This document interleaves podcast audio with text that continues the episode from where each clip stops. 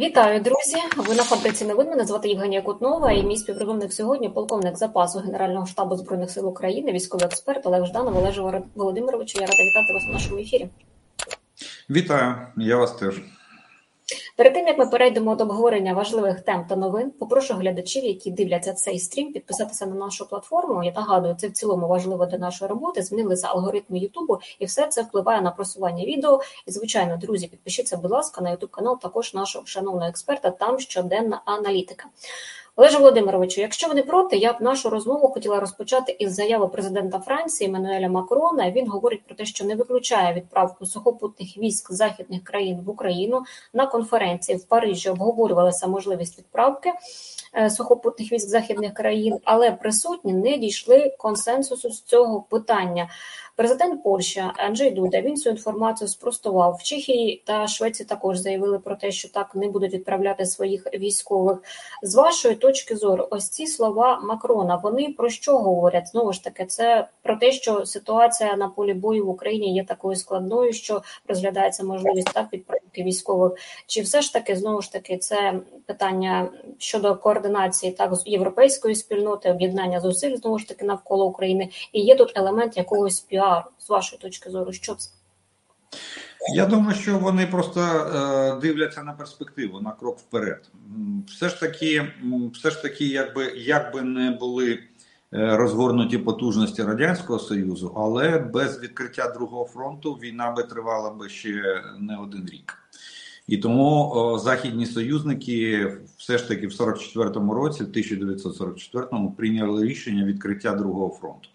Я думаю, тут саме таку аналогію можна проводити на сьогоднішній день. Європа розуміє, що у нас немає а, такого величезного людського ресурсу. Зброя озброєння, а, скоріш за все, з озброєнням питання дуже відкрите і дуже таке. Ну я би сказав, точно не визначене. Тому що а, якби вони надали озброєння сьогодні і зараз необхідній кількості, то ми б могли самостійно вирішити питання. Ну так ну так е, як цього не не, не сталося і не станеться найближчим часом, то скоріш за все вони виглядає, розглядають варіант, починають точніше розглядати варіант, що так цілком імовірно, що експедиційні корпуси можуть бути направлені, можливо, не не від імені НАТО, можливо, не від імені Європейського Союзу. Скоріш за все, це буде можливий е, варіант е, прямого. Е, співробітництва країн, е, решти країн з наш, з нашої країни, з України. До речі, е, до речі, ми ж договора в співробітництві в оборонній сфері підписуємо сьогодні. Підписуємо. Так що це може стати стати підставою. А так, я рахую, що це перші кроки стосовно от, такого, такого, такої типу допомоги Україні. Олеж Володимирович, а чи можна тоді говорити, що це такий, ну якби ще один варіант на випадок того, що ситуація в Сполучених Штатах Америки знову ж таки може не вирішитися із допомогою Україні? Ну так е, саме так і можна розглядати. Що е, дивіться, я би поки що, е, от стосовно Сполучених Штатів, я вже пропоную ставити поки на паузу цей варіант. Ну, судячи з того, що там з одного боку там з'являється новини, що ось ось завтра там все домовилися там із Джонсоном, тим Майком Джонсоном із. І е, зустріч Джо Байден провів президент Сполучених Штатів з ним там і решту. А потім з'являється величезна якась стаття, яка розписує черговий політичний скандал навколо на цього навколо цього голосування. Я думаю, що на жаль, на сьогоднішній день е, Трамп та його е, сторонники е, мають більше більше переваг в плані перешкоджання в цьому голосуванню. Так що поки що давайте потрошки ставити Сполучені Штати на паузу. Тим більше, що бачите, що президент Сполучених Штатів не хоче використовувати інші способи допомоги Україні.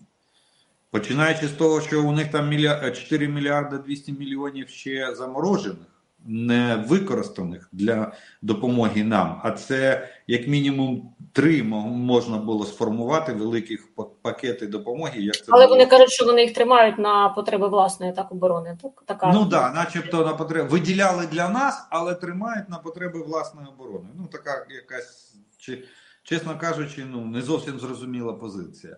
А плюс у нього є е, фонди. Фонди, через які він може реалізовувати техніку озброєння е, армії Сполучених Штатів Америки, яка є надлишковим майном на сьогоднішній день.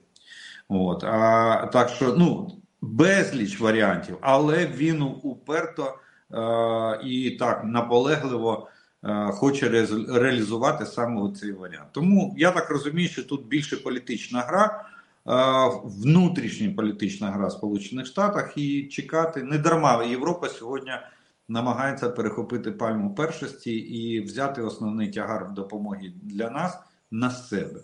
Тому так це можна цілком розглядати як е, варіант того, що Європа буде е, буде захищатися разом з нами від е, російської російської агресії. І вони, до речі, до речі, ми ж з вами вже скільки говоримо, що нарешті починається перезавантаження е, свідомості європейських лідерів в тому, що е, Росія все ж таки є головним е, джерелом е, військової воєнної загрози для європейського континенту. Олеже Володимировичу, е, Анджей Дуда говорив про те, що там така дуже жвава дискусія навколо цього. Тобто, ми так розуміємо, що є країни, напевно, які виступають так за, є напевно країни, які виступають категорично проти. З вашої точки зору, ось ці експедиційні корпуси, про які ви говорите, чи дійсно вони б нам ну суттєво, скажімо так, допомогли з вашої точки зору? І скажіть, будь ласка, як ось ця реакція в принципі у європейців, чого можна очікувати власне на ось цю пропозицію знову ж таки е, Макрона, так про те, що про те, що він заявив, і яка може бути знову ж таки реакція Кремля? Ну скажу так, що е, на єдине, єдине тут скажу, е, скажу так, що це би було нам би було вигідно. Чому? Тому що, е, ну, по-перше, ніхто не просто не відправляє війська, їдьте і до побачення. Ні. Е, повне забезпечення. Причому в забезпечення всіми відами техніки озброєння, поповнення, е, поповнення втрат в техніці і в особовому складі. Тобто, це країна країна відправляє власну армію допомагати, допустимо, нам е, е, ну, в, в боротьбі з російською російською агресією. Так що тут е, вже би питання не стояло, хто дасть боєприпаси, хто дасть танки, хто дасть літаки, і вже би питання не стояло там, а можна бити по території ворога чи не можна а дальність ракет 300 чи 500 км. Ні, повірте, вони б ці корпуси, експедиційні корпуси, прийшли би з самим сучасним озброєнням, яке є е, в тих е, в арміях е, в арміях цих країн. От і ця країна для досягнення більшого успіху в межах своїх можливостей намагалася би забезпечити ще більш сучасним озброєнням. Тобто закупівлі і постачання було б на найвищому рівні то для нас це було б просто просто чудово. Чудово. Роз, так розділити з нами е, тягар тягар цієї війни. От. У всіх сенсах нам би було чудово. В плані в плані і втрат, е, і навантаження на економіку, і на все решту. От. Але є, тут тут є декілька негативних моментів. Справа у тому, що якщо з'явиться третя сторона в цьому конфлікті, то Росія може запросити своїх союзників. Підуть вони чи ні, це вже питання там другорядне, але м, таких як Північна Корея, як Іран, Китай, е, можливо, там ще якісь країни, які підтримують сьогодні повністю політику, е, політику Російської Федерації. От. Так що треба розуміти, що це е, це вже переростання війни в регіональну, а можливо і в світову. От. Це був би такий крок. Ну, Росія принаймні би скористалася такою нагодою, щоб роздути війну, як ми з вами і говорили, роздути війну до світового рівня, а і сісти за стіл перемовин з е, лідерами світовими е, держав світу, а не з України. Ну, мова йде про е, кажете, Росія б так роздмухувала це до, до третьої світової, мається на увазі, але мова не йде про використання саме ядерної зброї. Думаю, що ні. Думаю, що навряд чи використання ядерної зброї. Чому? Тому що ви ж ну ми повинні розуміти, розуміти, що Росія одна з перших, хто е, постраждає від від застосування цієї ядерної зброї. Якщо питання стояло би там кинути її десь на від, на інший континент, то тоді нема питань. А коли це в чотирьох скільки у нас від кордону 600 е, кілометрів до Москви, навіть менше, у нас 850 між Києвом і Москвою. Ну, от. Так що куди піде піде радіоактивна хмара, ніхто не знає. Ніхто не може передбачити, куди буде дути вітер під час вибухів. Тому е, тому тут все ж таки, на мій погляд, використання ядерної зброї це вже я не знаю, яка повинна скластися критична ситуація. Ну, можливо, коли наші війська будуть штурмувати Кремль на на Червоній площі в Москві, можливо, тоді, вже коли так е, ну якщо як кажуть, якщо пропадати, то з музикою, да? От, то от в такому контексті розглядати. А так я не думаю, що навіть Російська та ж Російська Федерація готова сьогодні сьогодні застосувати чи розглядати застосування ядерної зброї. Скажіть, будь ласка, а європейці, от вони Європа готова воювати чи ні? Як ви вважаєте, як цей меседж можуть сприйняти самі європейці? До речі, дуже низький відсоток е, бажаючих бажаючих взагалі прийняти участь в бойових діях. Е, я навіть скажу так, що е, от на скоріше більше буде бажаючих повоювати на чужій території за, за непогані гроші ну, як легіонерам там запла... Е, е, саме грошове грошове забезпечення повинно бути відповід, відповідного обсягу. А от а, якщо брати всередині самих країн, то десь декілька місяців тому було проведено соціальний е, соціальний опрос, дослідження, і виявилося, що ні поляки, ні німці не готові брати зброю захищати свою країну в першу чергу. Дуже ще раз повторю, дуже малий відсоток тих, хто е, в анкеті написав, що так він готовий взяти зброю захищати там е, Німеччину чи Польщу чи іншу країну Європи. Так що тут тільки матеріальна і е, ну, і фінансова мотивація для е, найму професійної армії. Еммануель Макрон також оголосив коаліцію для постачання в Україну ракет великої та середньої дальності та БОМБ. І також він говорить про те, що союзники мають проявити більше активності. Це потребує ухвалення сильних рішень. Коли він говорить знову ж таки про сильні рішення в цьому контексті, це він знову ж таки більше апелює, скажімо так, до Шольца, який напередодні сказав про те, що він виступає проти того, щоб Україні дали ракети Таурсу, тому що це загрожує ну так війною із Російською Федерацією. Тобто наскільки побоювання дійсно тут Шольца є високими, так і чи дійсно вони можуть, скажімо так, ну бути втілені в життя, чи ні зі сторони Російської Федерації, і що ж тоді буде із Таурусами? Чи можна говорити, що ну напевно е, тоді Європа або Шольц е, бояться, наприклад, щоб знищити між Таурусами і Кримський міст? Дивіться, я думаю, що тут ем, Олаф Шольц дуже дуже боїться, що ці ракети, скоріш за все, його головне побоювання чи головний е, страх в цьому питанні це те, що ці ракети можуть залетіти на територію Російської Федерації. Стосовно Кримського мосту, стосовно території Криму, тут немає питань. До речі, я навіть вам по-моєму розповідав. Ну, нагадаю, що ми можемо знищувати Кримський міст від Керчі до 145-ї опори. 146-та опора це вже територія, е, вона знаходиться за демаркаційною лінією кордону України і Росії. От 145 стоїть на нашій території, можемо її знищувати, а вже 146 це вже територія Російської Федерації. Ну нам цього достатньо для для того, щоб розчистити Керченську протоку і е, повернути все в е, первинний стан до будівництва цього е, цього мосту. От. Так що я думаю, що саме саме це, що Шольц хоче, і бачите, як з'ясовується на сьогоднішній день не всі зв'язки е, перервані, е, е, розірвані з Російською Федерацією. Та ж Німеччина сьогодні лідер по закупівлі скрапленого газу у у Росії виявляється. От так що я думаю, що саме саме от такі от побоювання, і він і він їх висловлює, що так. Але якщо дати гарантії, а і там ще особливість, та теж я вам говорив про те, що не можна цю ракету Таурус там прикрутити трошки і дальність зробити 300 кілометрів. Ні, на жаль, на жаль, так, такий варіант не передбачений.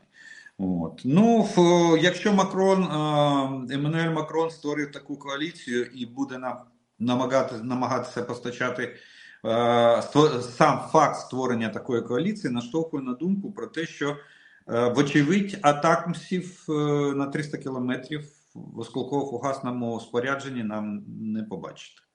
Це знов таки ми повертаємося до допомоги від Сполучених Штатів. Раз і раз Європа бере на себе на себе питання постачання нам ракетного озброєння з дальністю там 300 кілометрів, можливо більше. Хоча нам було би достатньо, повністю достатньо і 300 кілометрів на сьогоднішній день. От. І знов таки я не побачив цій коаліції Сполучених Штатів. Так що от така, от така, от такі мої, е, ну будемо так, опасіння стосовно, стосовно цієї ситуації. А заміна це що? От мова знову ж таки про скальпи йде. Тобто, чи є чим замінити? Чи е, Дивіться, у нас скальпи Storm Shadow от, на з дальністю там ну вони до 300 кілометрів. Вони там не покривають повністю, тому вони не дістають. І, до речі, і е, та, і Таурус е, вона відрізняється тільки дальністю. Е, і ну, я, допустимо, я би я би віддав би перевагу все ж таки ракетам з наземного базування. Чому? Тому що вони більш оперативні, вони більш маневрені, вони потребують менше, менше часу для підготовки їх застосування. Розгорнулася пускова залп, е, пуск, згорнулася, уїхала. Все. А тут треба готувати літак, треба треба вводити координати цілі в ракету. Якщо літак е, от, переобладнаний, як допустимо сьогодні наші там Су-24, які несуть і скалп французький, так вони не можуть в ході польоту змінювати координати цілі. Їм потрібно повернутися на аеродром і потрібно перепрограмувати ракету. Вони можуть тільки скинути, запустити з борта з борта літака.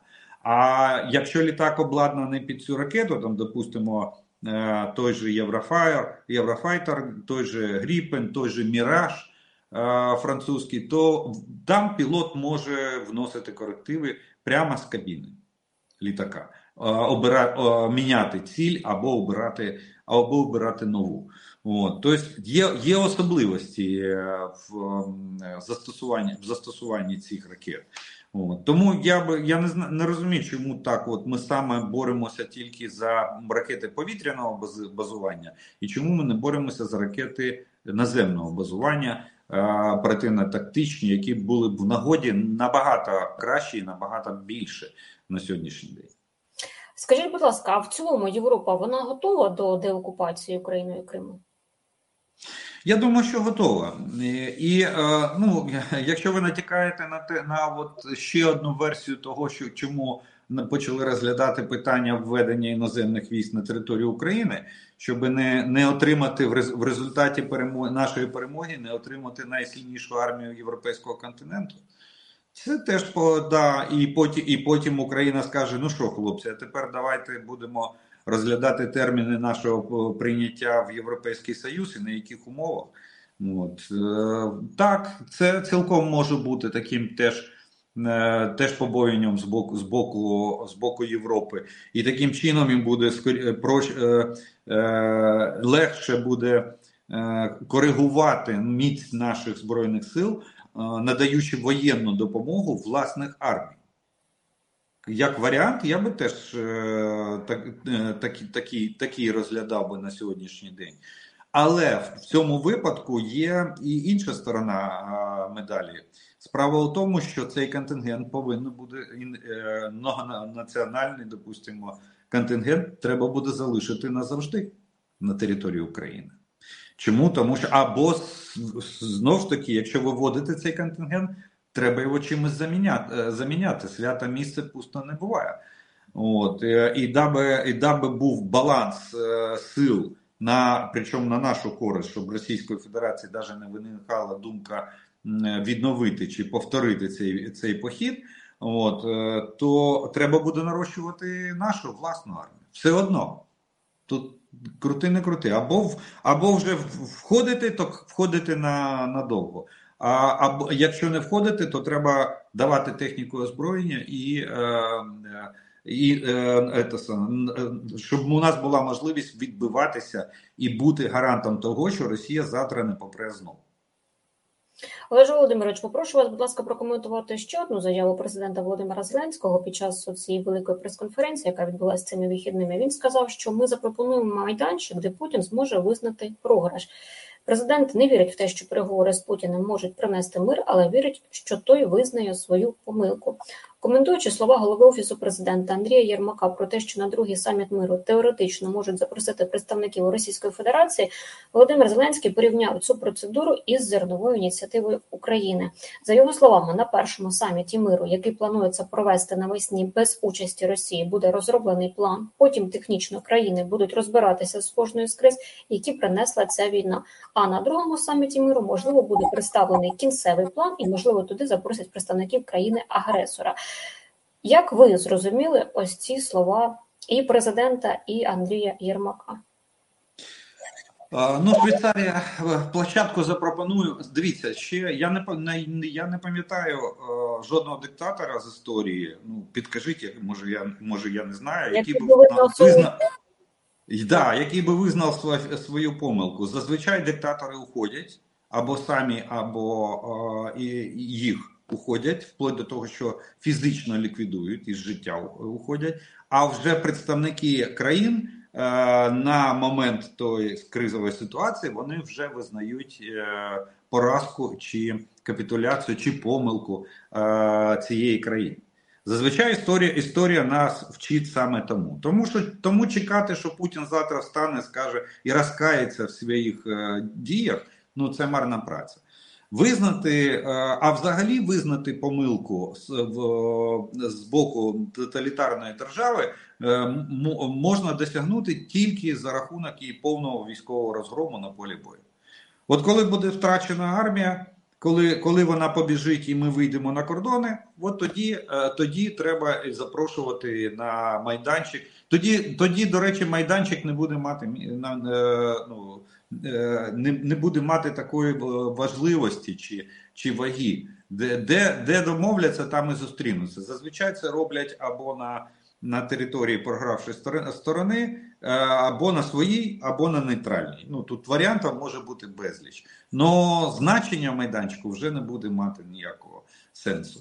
А от е, це так, я розумію, Швейцарія погодилась, тому що вони на сьогоднішній день фактично втратили, на мій погляд, статус нейтральної страни. Ну, ну де-факто вони його ще е, підтримують, але от е, основного майданчика переговорного, е, як е, де там можна було до чогось домовитися, Швейцарія на сьогоднішній день фактично такого статусу вже немає. Тому для них дуже, дуже, я думаю, приваблива була пропозиція провести цей саміт для того, щоб відновити свою роль в якості майданчика для перемовин, для врегулювання конфліктів, тим більше таких масштабних, таких кривавих, таких, таких страшних для е, європейського континенту. Тому вони погодилися прийняти.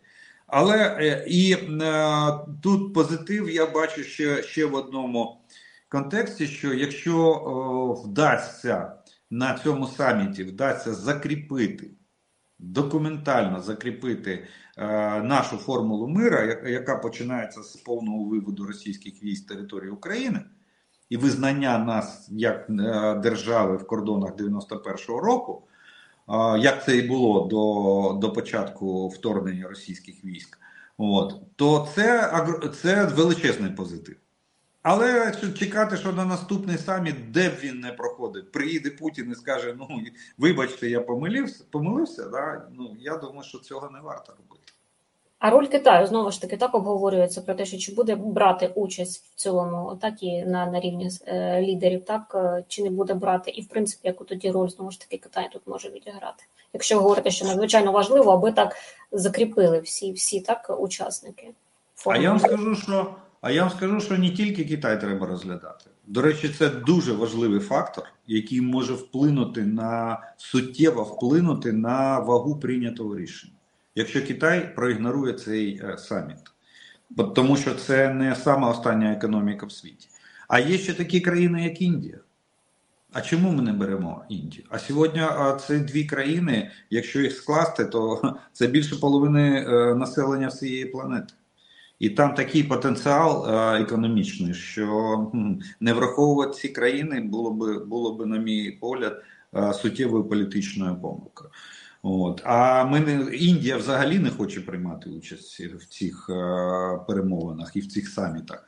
А Китай, е, дивіться, вони там в, в Джуді е, був їх представник був. От. А в, в Індії, по-моєму, навіть представник не приїхав. Китайський, от я не пам'ятаю. На один саміт вони приїхали, на другий саміт вони відмовилися приймати участь. І сьогодні позиція Китаю, я скажу, що вона все ж таки на боці Російської Федерації, а не на боці справедливості чи демократії, як ми говоримо. Китай така ж сама тоталітарна держава, яка прагне диктатури і створює цю диктатуру кожного дня, укріплюючи, і теж має проблеми з, е, з власними територіями. Єдине, я думаю, що Тайвань на сьогоднішній день це єдиний фактор, який стримує Китай. Е, Тайвань, е, уйгури, е, там Непал, от такі от питання стримують Китай від заняття відвертої проросійської позиції. Тому що визнати анексію чужих територій, то це фактично поставити під питання чи відмовитися від поглинання того ж самого Тайваню. Тому що світові держави скажуть: ну ви ж тут ви визнаєте незаконну анексію, да? а там, а там давайте визнавайте автономію. Тобто зміну кордонів ви визнаєте? Визнаєте, значить, давайте кордони змінювати. Оце єдиний фактор, який стримує Китай. Тому що я дуже дуже запам'ятав вислов е, Сі Цзепіня, який на питання одного з журналістів стосовно, стосовно війни е, Росії проти України сказав, що Росія дуже дуже е, Росія одна веде війну проти 50 країн, і дуже непогано в неї це, це е, виходить. А, Так що позиція Китаю дуже важлива, але на сьогоднішній день ніхто не дасть гарантії, буде Китай приймати участь, і якщо буде, то в якоїсь в якому статусі, на, на чийому боці, чиї інтереси він буде відстоювати на чи підтримувати, відстоювати навряд чи він буде колись е, чужі інтереси. Він свої буде відстоювати, але кого буде підтримувати. Ну і ми не беремо ще раз наголошую: Індія. Індію не можна скидувати сьогодні з рахунків. Президент також е, відкрив е, втрати українські. Він сказав, що за час війни з Росією загинуло 31 тисяча українських військових, не 300 тисяч, не 150, що там бреше Путін зі своїм брехливим колом. Е, Каже, що росіян загинуло 180 тисяч, а в сумі до 500 тисяч із пораненими. Втрати ЗСУ, озвучені Володимиром Зеленським, відрізняються від оцінки Сполучених Штатів Америки. Про це написало видання New York Times, і журналісти стверджують, що раніше вони отримали від офіційних американських осіб інформацію про те, що щонайменше 70 тисяч українських військових загинули від початку повномасштабного вторгнення. Олеже Володимировичу, скажіть, будь ласка, ну наскільки вірне рішення про те, що ми відкрили так знову ж таки свої трати, як ви вважаєте, як це може вплинути на суспільство, враховуючи те, що у нас е, тривають мобілізаційні так процеси у нашій державі? От ваше бачення. Ну, моє бачення, е, я думаю, що рано чи пізно треба було закріпити якусь цифру. Наскільки вона відповідає дійсності, сказати на сьогоднішній день дуже важко. Ви от е, абсолютно вірно привели е, Пентагона, дані Пентагона, там теж рахувати вміють. От. Ну, з одного боку. З іншого боку, е, по-моєму, секретар комітету, е, народний депутат, е, член комітету, скажімо так, по нацбезпеки і розвідки. Додав до цієї цифри ще 7-8 тисяч без, безвісті пропавших і сказав, що загальні втрати повинні сягати 40, е, 40 тисяч осіб. Так, так. От, е, ну, знаєте, скажу так, що ну, по-перше, це дуже дуже неправильно з точки зору коригувати цифру, яку оголосив президент країни. Тобто субординація у нас е, особливо, особливо депутатами народними не, не дуже вони полюбляють таку дисципліну, як субординація. От. Ну скажу так, що президенту про е, я думаю, що це була це цифра, яку, яку оголосив президент. Вона е, навряд чи відповідає дійсності, але на сьогоднішній день тепер у нас є офіційна цифра втрат в цій війні. Вона повинна зняти частково зняти на напругу як в суспільстві, так і навколо нашої країни. Е, чому тому, що два роки ми взагалі не оголошували про втрати наших наших сил оборони е, в ході цієї, цієї війни. Тому думаю, що це, до речі, це, на мій погляд, основний, основним, основною вимогою це була вимога з боку суспільства стосовно оголошення цієї цифри.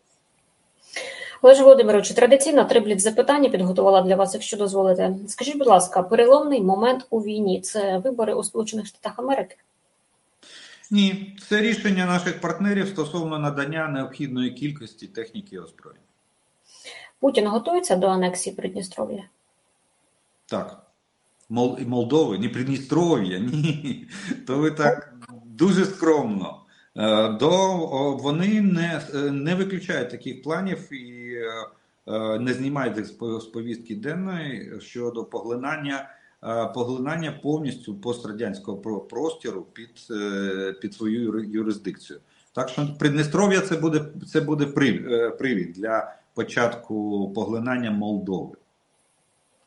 Якщо в Російській Федерації впаде ще один А-50, їм доведеться припиняти цілодобове чергування? Ну просто це фізично буде неможливо.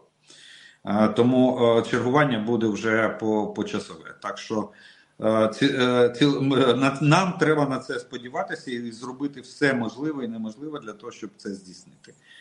Щоб перервати оцю, оцю, цей ланцюг стосовно цілодобового чергування у повітрі. Добре, Олеже Володимировичу, будемо слідкувати за тим, як будуть розвиватися події. Звичайно, будемо аналізувати. Я щиро дякую вам за всі ваші цікаві відповіді. Дякую за те, що ви знаходите та приділяєте час нашим глядачам. І дякую за те, що ділитесь своїми знаннями. Друзі, я також хочу подякувати за увагу і вам. Я нагадую, підписуйтесь, будь ласка, на нашу платформу, залишайте свої коментарі та запитання, і ми обов'язково будемо ставити їх нашим шановним спікерам. Ми читаємо, друзі, так і беремо звідти ваші питання. І, звичайно, попрошу вас ще раз, будь ласка, підписатися на YouTube канал нашого шановного експерта Олега Жданова. Там щоденна аналітика подій з фронту. Ще раз всім дякую за увагу і зустрінемось у наступних ефірах.